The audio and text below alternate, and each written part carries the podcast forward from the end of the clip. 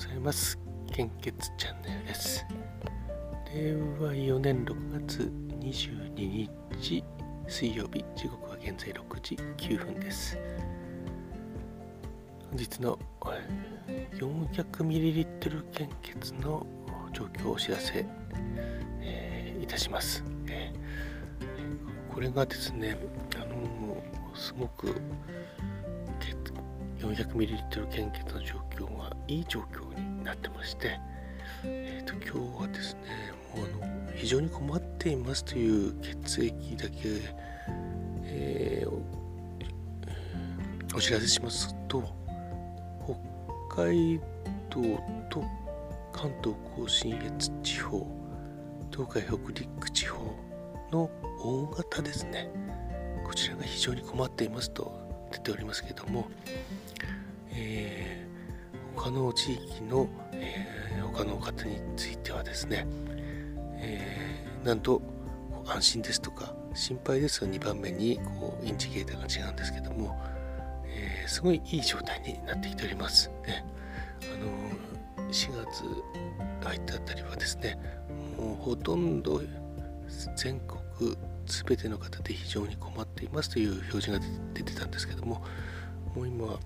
えっと、半分くらいは安心ですとか、ね、になってきているので、えー、非常に困っているというのは北海道と関東甲信越地方東海北陸地方の大型ですね 400ml 献血については、えー、こちらの方が、え、非常に困っている状態なので、えー、ご協力をお願いいたします。えーと、他のところ地域はですねあの今度はですね、え、成分献血ですね時間があればこちらの方お願いしたいと思います。まあ、結局結局あの有効期間があるのであの全くなくなっちゃうと今度はあの数日後大変なことになっちゃうのでやっぱりまあ、えー、必要なんですけども、えー、かなりあのすごいいい状態になってきておりますので、えー、これも皆さんのご協力のおかげだと思います。ありがとうございます。これからもよろしくお願いいたします。えー、セブン血ですね。お時間があれば、えー、現在はお願いしたいと思います。献血の呼びかけをしていただいている方もたくさんい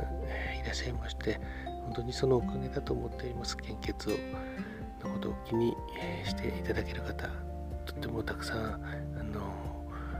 目にするようになったのでいや本当にあの助かるなと思います。ありがとうございます。そして引き続きコロナウイルス感染症の状況です。データ更新は昨日の23時55分になります。新規感染者数、こちらこちらはまたやっぱり、えー、大きい数字になってきましたね。新規感染者数1万5384人。死亡者数は累計で3万1000トンで62名。前日比プラス17名となっております。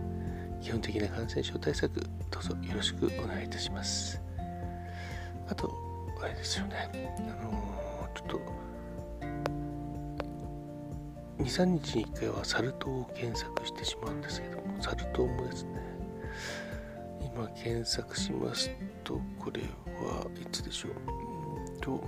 あ、もう新しいニュースですね。えっ、ー、と、